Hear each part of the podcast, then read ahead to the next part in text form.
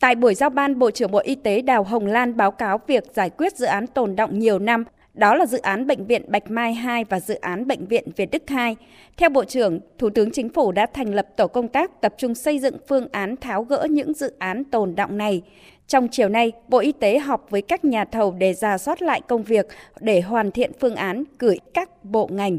Dự án Bạch Mai 2 và Việt Đức 2, đây là một cái dự án mà Bộ Y tế cũng đang rất là cố gắng nỗ lực để tìm cái cách để hướng xử lý. Chúng tôi cũng lường trước được ấy, đây là một cái dự án rất khó khăn trong cái quá trình để tháo gỡ. Bởi vì những cái việc của chúng ta làm cũng đã lâu rồi, khối lượng xây dựng thì đã có rồi. Nhưng mà để mà đảm bảo đúng các cái quy định thì cũng còn rất nhiều vướng mắc. Trên cơ sở tiếp thu ý kiến của Bộ Tư pháp thì chúng tôi cũng đang hoàn thiện cái phương án để báo cáo lên chính phủ và ban cán sự đảng chính phủ. Nếu mà có những vấn đề mà nó vướng mắc nó vượt qua cái thẩm quyền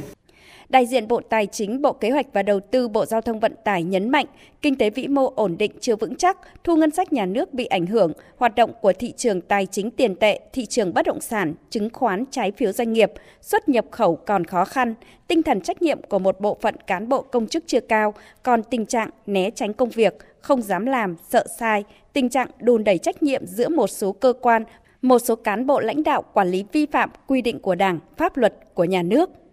Tại buổi giao ban, Thường trực Ban Bí thư Trương Thị Mai đề nghị trong 6 tháng đầu năm 2024, Ban Cán sự Đảng Chính phủ, Ban Cán sự Đảng các bộ ngành trung ương tập trung lãnh đạo chỉ đạo triển khai thực hiện các nhiệm vụ của Bộ Chính trị Ban Bí thư giao năm 2024, trong đó tập trung hoàn thiện đề án chủ trương đầu tư đường sắt tốc độ cao trên trục Bắc Nam, hoàn thiện đề án đổi mới cơ chế phân cấp quản lý, phân bổ ngân sách của Ban Cán sự Đảng Bộ Tài chính, hoàn thiện về chủ trương phương án xử lý đối với 4 dự án thua lỗ yếu kém của ngành công thương. Tổng kết 10 năm thực hiện nghị quyết 29 của Ban chấp hành Trung ương Đảng khóa 11 về đổi mới căn bản toàn diện giáo dục đào tạo, đáp ứng yêu cầu công nghiệp hóa hiện đại hóa trong điều kiện kinh tế thị trường, định hướng xã hội chủ nghĩa và hội nhập quốc tế,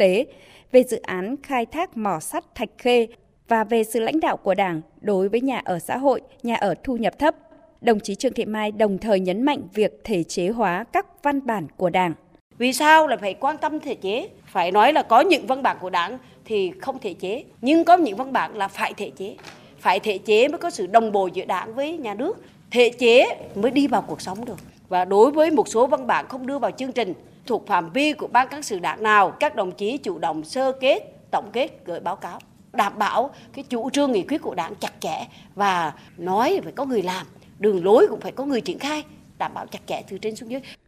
Đồng chí Trương Thị Mai cũng đề nghị Ban Cán sự Đảng Chính phủ, Ban Cán sự Đảng các bộ ngành trung ương tập trung vào các giải pháp để hoàn thành 5 chỉ tiêu về kinh tế xã hội chưa đạt được trong năm 2023, đó là về thu nhập bình quân đầu người, về tỷ lệ tăng năng suất lao động, tỷ trọng công nghiệp chế biến chế tạo và tỷ lệ lao động nông nghiệp, đồng thời tăng cường tháo gỡ vướng mắc, giải quyết tồn tại hạn chế trong quá trình điều hành của các cơ quan nhà nước, phấn đấu hoàn thành mục tiêu nhiệm vụ mà nghị quyết Đại hội 13 của Đảng đã đề ra.